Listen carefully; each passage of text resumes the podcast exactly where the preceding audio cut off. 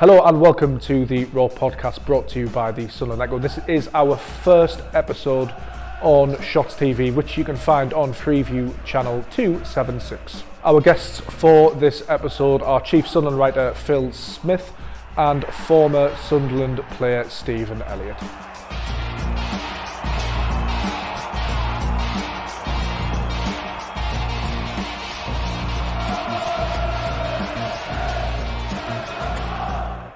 Michael Beale's the, the new Sunderland manager signed a, a two and a half year contract at the club coming in um, after he was sacked by Rangers Sleeves.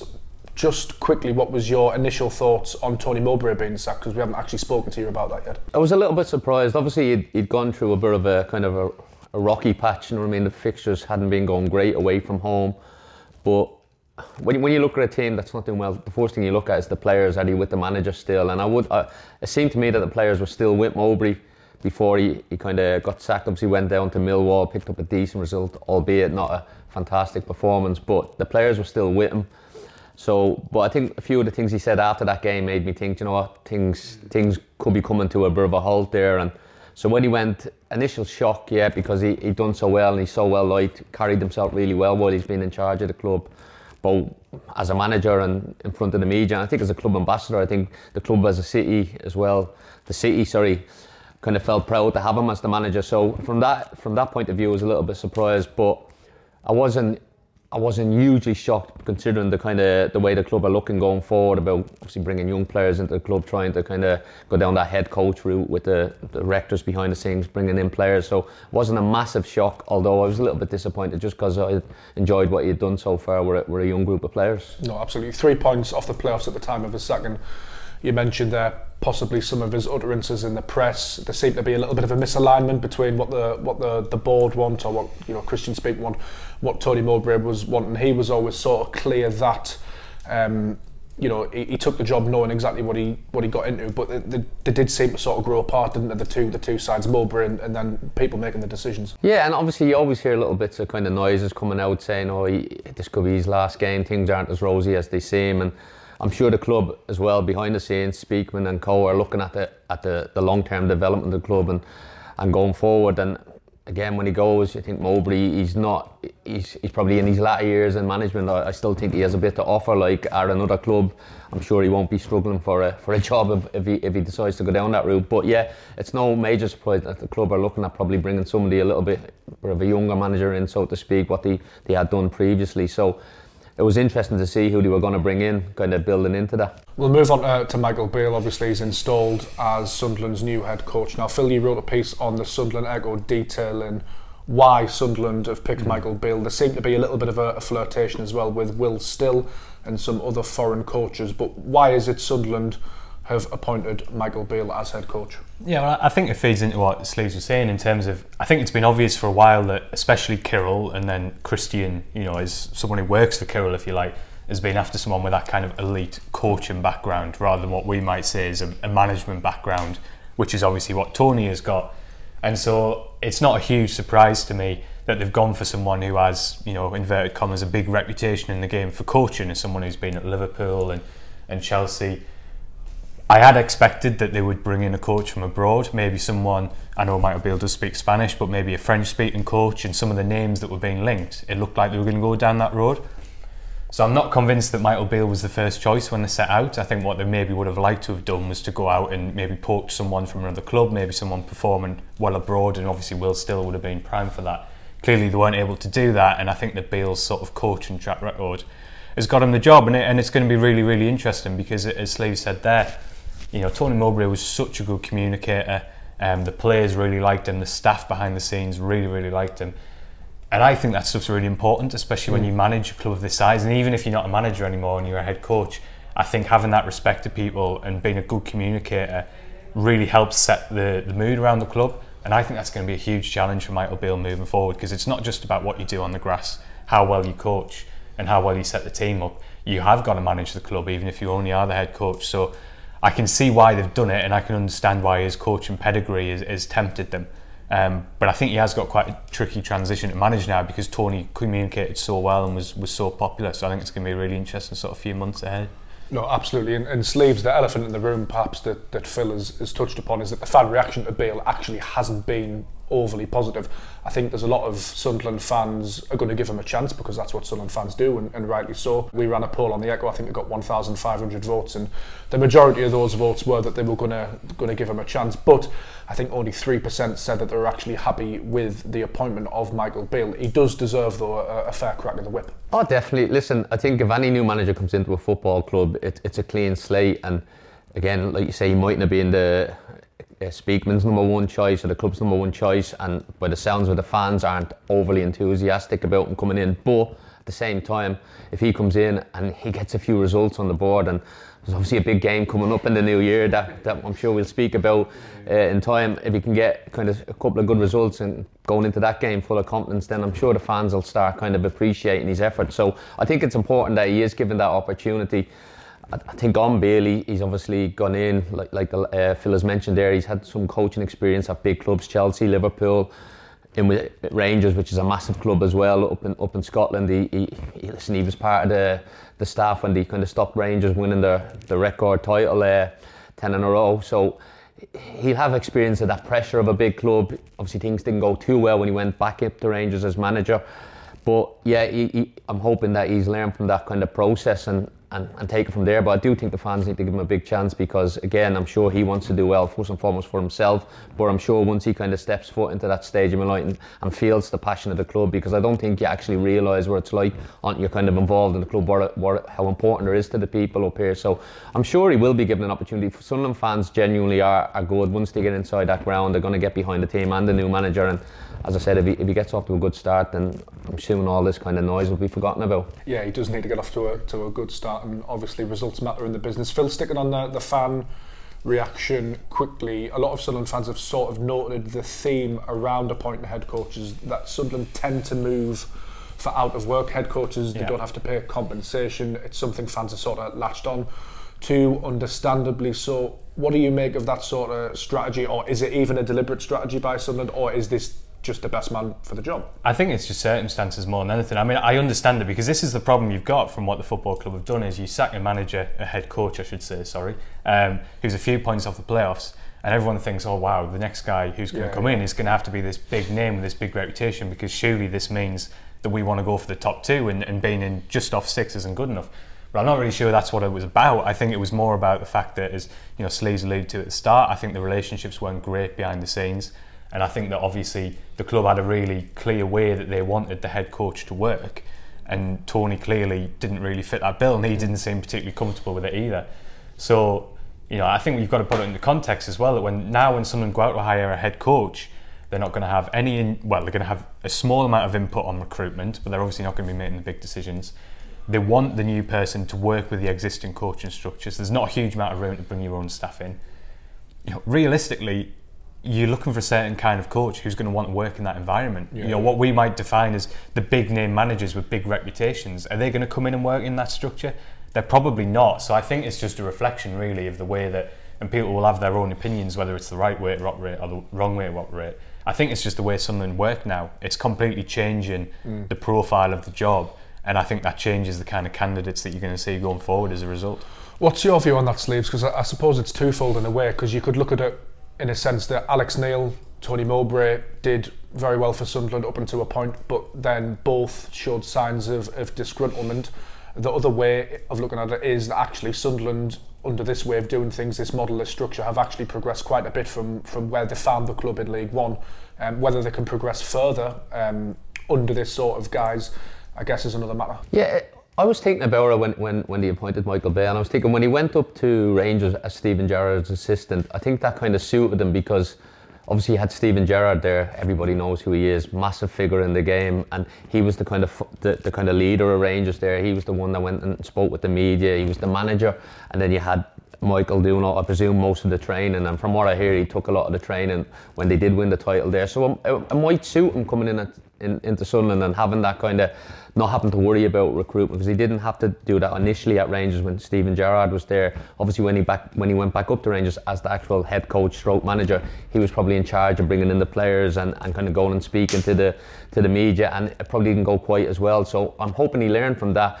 but there's a net, there's a, there'll be an element of kind of as the assistant manager Steven uh, Gerrard at Rangers initially when he comes in at Sunderland, where he's kind of not massively involved in who comes in, but he's given the, the training ground to kind of to kind of get the process on the pitch right, and it, it may work well. And going back to why, why why we're appointing managers and head coaches that are out of work, I'm sure Michael Beale is looking at it and thinking, you know what.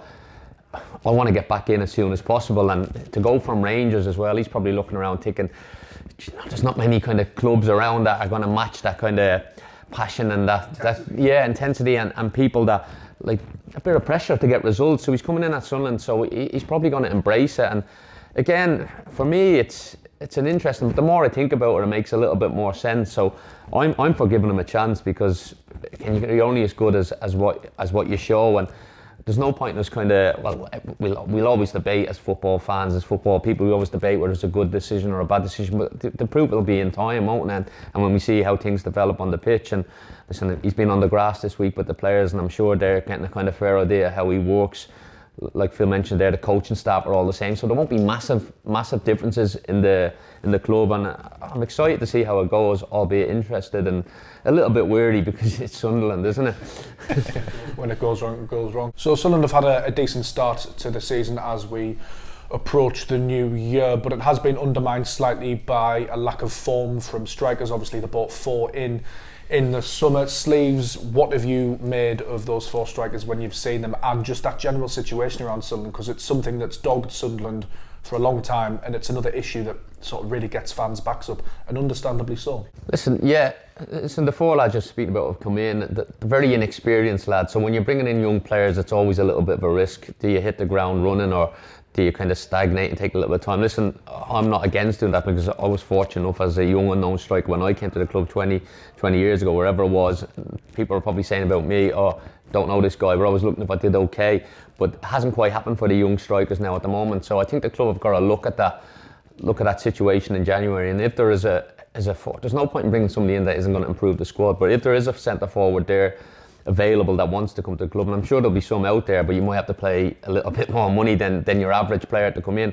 I think it'll definitely help the rest of the team because listen, Sunderland play some great football, even without, without forwards. It's exciting to watch. You know, we some really good footballers, Clarke, Roberts, Bob, you know, uh, Neil, really good young players that are enjoying playing for Sunderland. But I think we, what's been lacking for me, especially in some of the away games, somebody just to stretch the team. You know, that kind of focal point, that little threat in behind, which might create a little bit more space for Clarke, Roberts, etc.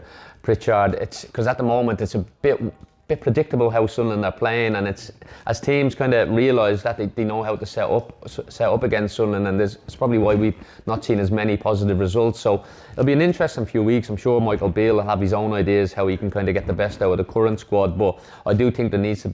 I would like to see somebody brought in. Obviously, Bellingham has had to go up there as well. I think out of all the strikers and Bellingham. I think the, the, the, team looks a little bit better when he plays up through the middle, albeit he's not an actual forward, but he seems to have that presence and aura about him, which which also is important. So yeah, I think that's that's a big one to bring bring a centre forward in. And oh, listen, we've been saying this for a long time, but I think that's a huge that'll be a huge addition if we can get somebody into the club in uh, the, the, the window. Well, that's what Sunderland need. They need somebody to, to stretch defences, and they probably need a bit of experience, somebody who can score goals regularly. The question is, will Sunderland fans get that in January? Yeah, I, to, to, be honest, I, obviously we've seen how Sunderland operate for quite a few windows now, and they don't strike me as they're going to change course from what they're doing. So it wouldn't really surprise me no. if we saw another young striker come in, you know, because that's this have such a clear way about how they want to work. I think for me it's an interesting one because with Luís Hemir and Mayenda, I sort of get it. I can see that they've got a lot of potential. They're very raw, but fair enough. They're going to be here for a long time. They signed long-term contracts, so you can work with them. I think obviously Rusyn you know, clearly there's been some issues with the language, which you can understand. He's adapting to a new environment, but I think, and this has not been a critical of the lad, but you know, Burstow's the one. He's only here for a season. If you bring in a player on loan from a Premier League club, he's the one really who should be the most ready to hit the ground running. Yeah, I think that just needs makes, to be contributing. Yeah, the idea was for him to contribute. I think so, and and I think he obviously has struggled, and I think that's maybe the biggest issue because he's the one who was brought in to make an impact here and now, and he hasn't been able to do it. And I think that's a big question for Sunderland because one thing you, you don't want six or seven strikers in the squad, do you? Because you're going to be left with a lot of unhappy players. So with Burstow, the question is: is does he continue for the rest of the season, or do you say, do you know what? It's no good for you sitting on the bench, not getting any football. Do we sort of just shake hands here and, and you go back to Chelsea, maybe go somewhere else, and we'll look to use that space in the squad and those funds to try and bring someone else in maybe who can impact the team a bit more. Like I say, he's a young lad, he's not played loads of football, so I have a lot of sympathy with him. But I think when you bring in a loanee from a Premier League club like we did with Amad last year, you know they're the player who you're looking to make a, a, really quick impact. And for whatever reason whether it's tactics or whether it's whatever it just hasn't quite happened yet. What's that like sleeves though coming through? Because obviously you came through pretty young at Manchester City and Sunderland. You're getting in the first team. You know we as, as pundits and fans you know we expect results and we judge performances but how hard is it as a young player breaking through a big club like Sunderland trying to get some traction trying to get some goals um, you know how hard is it to adapt to that yeah, it's difficult, especially like uh, Burstow as well, coming from Chelsea to Sunderland as well. He, he it's it's crazy. It's like sliding door moments. You know, if you if you play in first couple of games, you get a couple of goals, and all of a sudden you're on the front foot, and you think, oh, I've arrived, and all of a sudden that doesn't happen. Game goes by, game goes by, comes out of the team, sporadic appearances here and there. You start thinking maybe this isn't the right fit because mentally mentally you're not Uh, you're strong as a young player, but you're not as kind of mentally kind of viable and as experienced to kind of deal with the, them kind of that side of the game because academy football doesn't kind of build you for that. I know Phil mentioned Amad Diallo. I think that's a little bit different. Like he was, I think they paid 30 million for him, did he, Man United? So you're bringing in a, a 30 million pound player that probably you know what I mean? Straight away, you know what you're going to get. And even him, he, he took a little bit of time to get going when he came in too. But listen, what, what we would give to get him back in there, red and white in January because he was a. Uh, I think that's a big. We haven't even mentioned him. I think he's been a huge miss this season, like because again he was just a catalyst, wasn't he? He got people off their seats, and he. I think he created a buzz on the pitch, and other players kind of grew with that as well. So again, that's why I think in January it's important that the club brings bring an attacking player in that can kind of lift the place and give that little bit, something a little bit different and because if you look at the league table, it's it's very tight. It's, it's all to play for still. Obviously, the two teams kind of leading the charge at top of the table are, are pulling away a little bit, but below that, kind of you got a good run in the new year. There's every chance you can go and kind of go up. Look at Luton Town last year, who, who obviously knocked Sunderland out in the playoffs they went in that good run, good good organised unit, and they end up getting promoted against all the odds. So yeah, it's it's it's all to play for this year, and that's that's the beauty of uh, Michael Beale coming in. He's coming into a club that has a really good chance. Sometimes when you come in as a manager, coming into a struggling club where you're kind of having to lift players up. I think the club is still in a good position, so he won't have that problem. So it's whether he can add to whatever whatever's being done it'll be great. So yeah, it's just yeah, I, I think that a little bit maybe an experienced player as well because the squad is so young. Just I was thinking Norwich even start the season when they brought Ashley Barnes. I thought that was a clever signing by Norwich. You know, to bring somebody in like that that know how in the division, played in the division for a long time, a couple of promotions under his belt, and he, and he's done well for Norwich. I know he picked up an injury and he, he missed a couple of well a couple of months, but he's back playing now, and it's no coincidence that Norwich just starting to pick up a few results again. You know, so somebody maybe of that kind of mantra if, if available, but again, it's they're hard to come by these players, and if they are, a lot of clubs are in the mix for them. Yeah, I think it's worth mentioning that. Uh, you know, Sunderland have performed reasonably well this season. They're sort of six. So Michael Beale, as, as Sleeves mentioned, is coming into a, a good squad who are, are well coached. It's crazy to think, Phil, that at one point last season, Sunderland had Ellis Simms, Ross Stewart, and Amad Diallo. We've touched upon Amad Diallo there.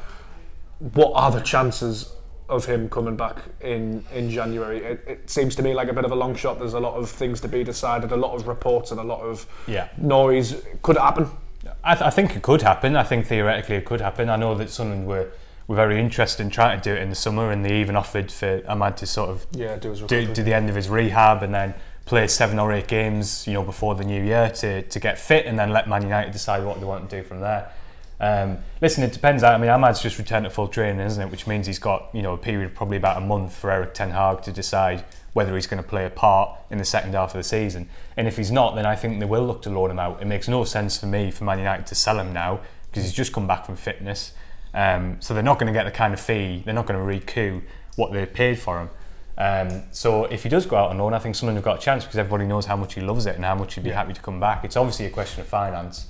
The only other thing I would throw into the mix as well, which hasn't been talked about much, is that there's a very good chance he's going to the African Cup of Nations next month. Yeah, yeah. Um, and obviously, you know, if you're looking at it, if you're signing a player on loan potentially for quite a lot of money who's going to be missing for, for mm. six weeks, you're not actually going to see that much of him. Yeah, yeah. But of course, that could work in someone's favour because maybe some of the other clubs who are interested in him are looking at thinking, well, actually, we'll go for someone who's going to be free from day one. And mm. Sunderland might think, well, let's just get him in. If he plays ten games, he could get us up. Me personally, I'd give up them six weeks if you if you if the guarantee even like 75% of what he showed yeah. last season because again towards the end of last year he was phenomenal and unplayable and yeah. Again like I mentioned he was just the catalyst of the team to the results to that playoff run. Go back to the game even at Preston at Deepdale which was an unbelievable atmosphere. It was just him on the pitch. He, he scored that goal and all of a sudden he's got that stardust yeah he does. And again if, if he is available I don't know if I was in the in the building at Sunderland I'd probably get a few of the staff together get in a van and go down there and kidnap him like you know? So but yeah, we'll see what happens. He's that good though, isn't he? That there will be Premier League interest, oh, yeah. even regardless of the African Cup of Nations. Yeah, definitely. Listen, his quality speaks for itself, and I know people say, yeah, I was in the Championship and that, but I think if you watch him play the way he played, even in the games when he played against like the kind of Premier League against Fulham that time, he, he tore he tore them to shreds, and that was a really good Premier League team. As, as you see now, they're flying this year in the Premier League. So, yeah, it, it, again, there'll be a few players mentioned though over the next few weeks and that. So again, it's it's not it's not for us to decide who comes in, but.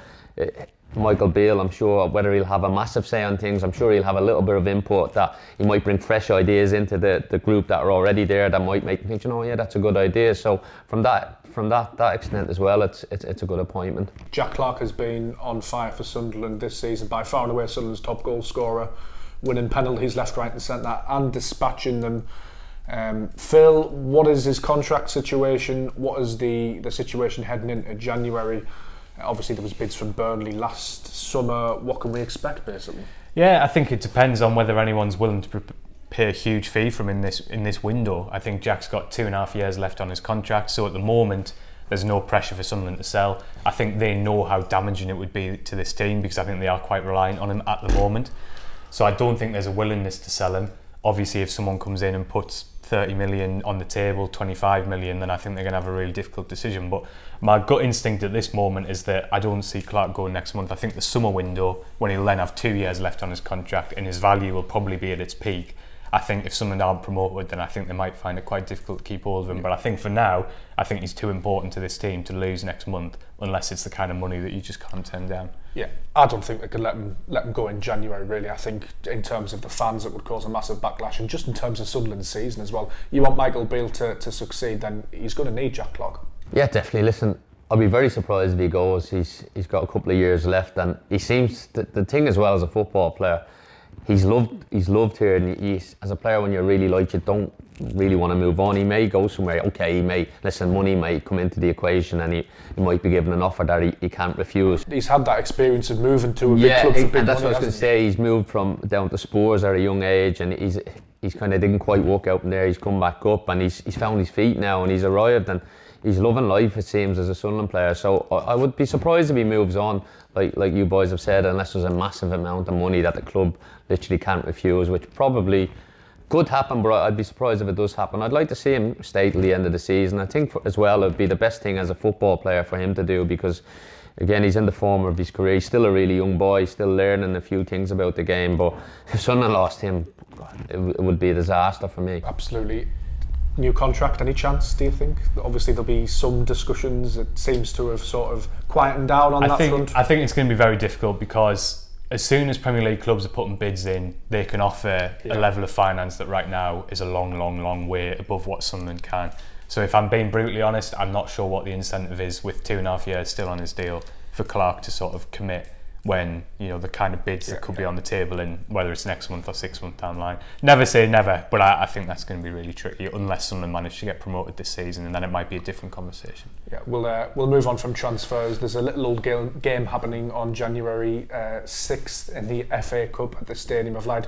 Sunderland Newcastle first time in a long time. Sleeves, what was your initial reaction when you saw that draw? Yeah, I actually wasn't watching the draw draw live. My, my son came out. He's obviously a Sunderland fan. He came out and go, we, we got, "We've seen the draw." I was like, "No, no, you got, we got Newcastle." So I was like, probably it's one of them. You're kind of thinking, "Wow, isn't it?" A little bit because because the fact that it's been so long. What's it? Seven years? Is seven years since seven?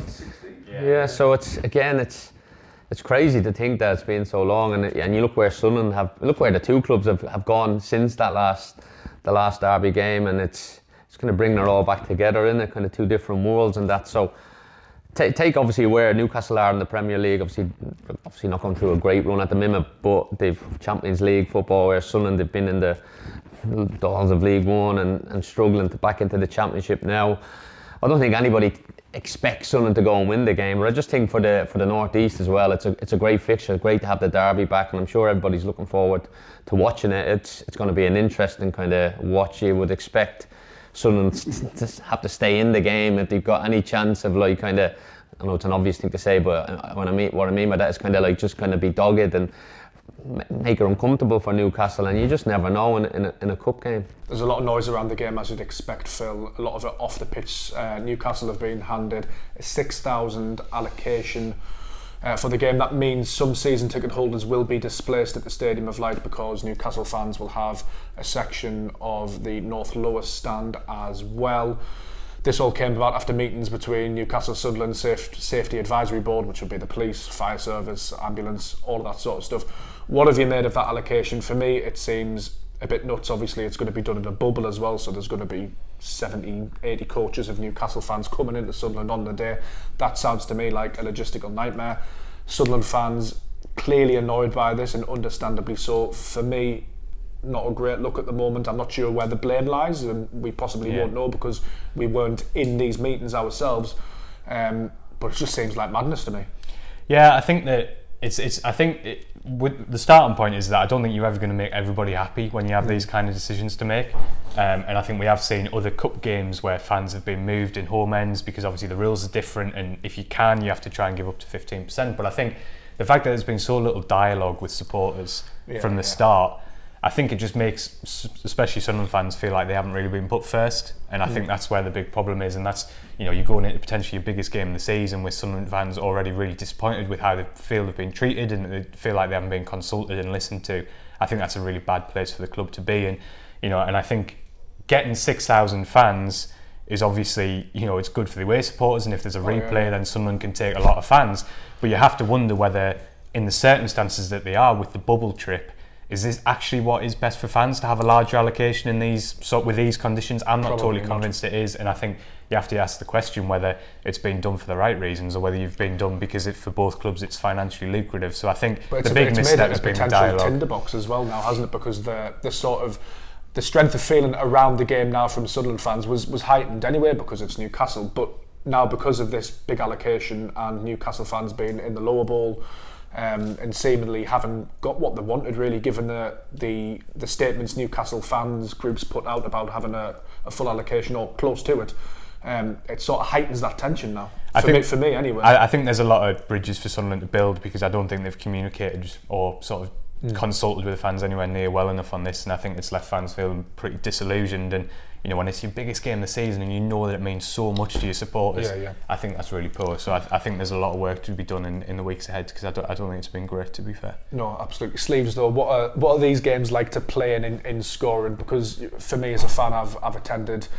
me fair share of derbies and they're always just nuts from the beginning of the day to the end of the day. It's always crazy. What's it like to be inside that atmosphere and, and the pressure?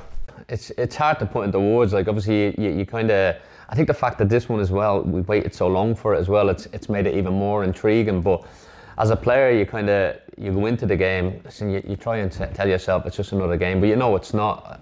Especially the derby up here, it's there's pure hatred between the fans. That's, let's be honest, isn't it? You know, so we're talking about a bubble there. It better be a solid steel bubble, you know. But uh, no, I think it's it's one of them. You just got to kind of get your head around the game plan. Again, listen, Newcastle are going to be coming to town. They're going to have listen, they've got, let's be honest, they've got much better calibre of player at the moment. They've got a Champions League squad, whereas Sunderland have a Championship squad. So let's kind of not get away from that. But at the same time, football's all about stars. If you can kind of frustrate, like I mentioned previously, if you can frustrate this Sun, uh, sorry, this Newcastle team, then the Sunderland lads will be thinking, can I be the hero today? Can I go and get that winning goal, or I don't know, take it to a replay? I don't know. And it, these are the things that goes through your head as a as a player. You you want to you, you want to kind of affect these derby games again, obviously, I was lucky enough. We lost the game, I, scored a goal in the derby at, at the time. It's a bloody good one. yeah, well. but you, you remember these moments for the rest of your career. As uh, when I played at derbies or other clubs, and they are a bit special. And I was fortunate to have good moments in even other derby games where it's it kind of it gives you an adrenaline rush that you can't really. It's kind of our body experience. So again, these players will be hoping the likes of Clarke, Roberts will be thinking, you know, I'm already like here. Can I go and kind of make myself a hero because let's be honest, if, if somebody scores a winning goal in this game in January for Sunderland, they're never ever going to be forgotten about no matter what happens. You know, so these are the kind of little triggers you have in your mind, but ultimately not getting away from the the, the plan to kind of to try and beat Newcastle, but I'm sure Newcastle will be thinking the same. They're seven years. They haven't. When was the last time they beat Sunderland? Do you know? yeah, a long time. So, so they, they I'm sure their play, that'll be hammered into their players by both supporters, staff as well. So, Sunderland, I think, are unbeaten in nine against against Newcastle. Yeah, so it's a long time since Newcastle have beaten Sunderland, so they'll be fully aware of that in the Newcastle dressing room too. So on the on the reverse side of things, they'll be thinking the exact same thing. Let's let's go over there and kind of can can they? So again, that what makes a derby, but it's bar obviously the, the, the, situation with the fans, which is spoken about, which is a little bit ludicrous when you think about it. But actually on the pitch on the match day, when you've got all them Newcastle fans there, and it'll create, it'll gener- generate an unbelievable occasion. And again, who who doesn't want to play in them games as a football player? These these lads that are at Sunderland probably won't have experienced anything like it before. Maybe Patrick Roberts, obviously playing up in the old firm derby, that's that's similar maybe, but other than that, you, are looking around the, the Sunderland squad. It, it's going to be a new a new occasion for them. And I mentioned Luke O'Nien, like he's been around the club. This is probably the fixture that I, I actually thought of him when the, when it came out because he's been such a long servant to the club and he's, he's done really well through through all the good times and obviously the bad the bad times as well. But he's grown with the club and I'm sure he'll be kind of raring to go and, and leading from the front come the start of the game. Absolutely. If you're Michael Beale, Phil, and you've got this fixture coming up, you've just taken the job, are you thinking great opportunity to prove myself, or are you just thinking, oh, oh no? Well, this, this, well, is, this is the deep end. listen, right now, I think he'll be looking at it thinking he'll be well aware of what the reaction from the fans has been. He'll be yeah. well he'll be well aware that he's not been particularly well received. There's doubts of what he's done at Rangers, so he'll be looking at thinking, what a chance I've got here to completely change the narrative mm. and the way that the fans see me because he'll know that if he wins that game, it's going to completely transform the way he's he's viewed. Oh, absolutely. So he should be looking at now, thinking that is a massive opportunity for me. I mean, but I'm sure just, I'm sure you, deep down he knows as well that that's because you know with the, the quality that Newcastle have got, you know they can they can win it in. In 30 seconds, you know. If you if so. you look at the way Di Canio's viewed among Sunderland fans, it's still I would say fondly, despite the fact that he was there for five minutes, but he still beat Newcastle in that in that first three 0 game, and is a cult figure, isn't he? Despite really not doing much as a manager. I'm not sure I would call him a cult figure. the thing, the thing when you think about Di Canio Sunderland, you think about him sliding on his knees, yeah, and you think the lack of tomato sauce, and do you know what I mean? When he when he banned the tomato sauce, but ultimately it's, you, do you know, you don't think of any, you don't think of all the other games. You, you can't really, but you that game, it's that's what derby games do. Like it's well supporters over time, they always remember that game because it means so much to them. Like the, uh, the big derbies, like again Sunderland, Newcastle, I'm sure Celtic, Rangers. Again, I was looking to play Hearts, Hibs. They're the games that you know, when I go back up to Edinburgh, even I speak with people, they remember the derby games. It's they don't. So and oh, as time passes by, you tend to forget about certain games. Not, it, but the derby games stick, and the good times stick great. The bad times even stick longer, unfortunately. You know, so you kind of it's a great it's a great opportunity for Sunderland like to go and make a massive statement. Well, I, I, guess quickly as well, the FA Cup third round is always a little bit of a leveler, and the pressure, as you mentioned, in the Newcastle dressing room, they'll be aware of everything. They've had a little bit of a tough time as we speak. They've been knocked out the, the Champions League and the Carabao Cup.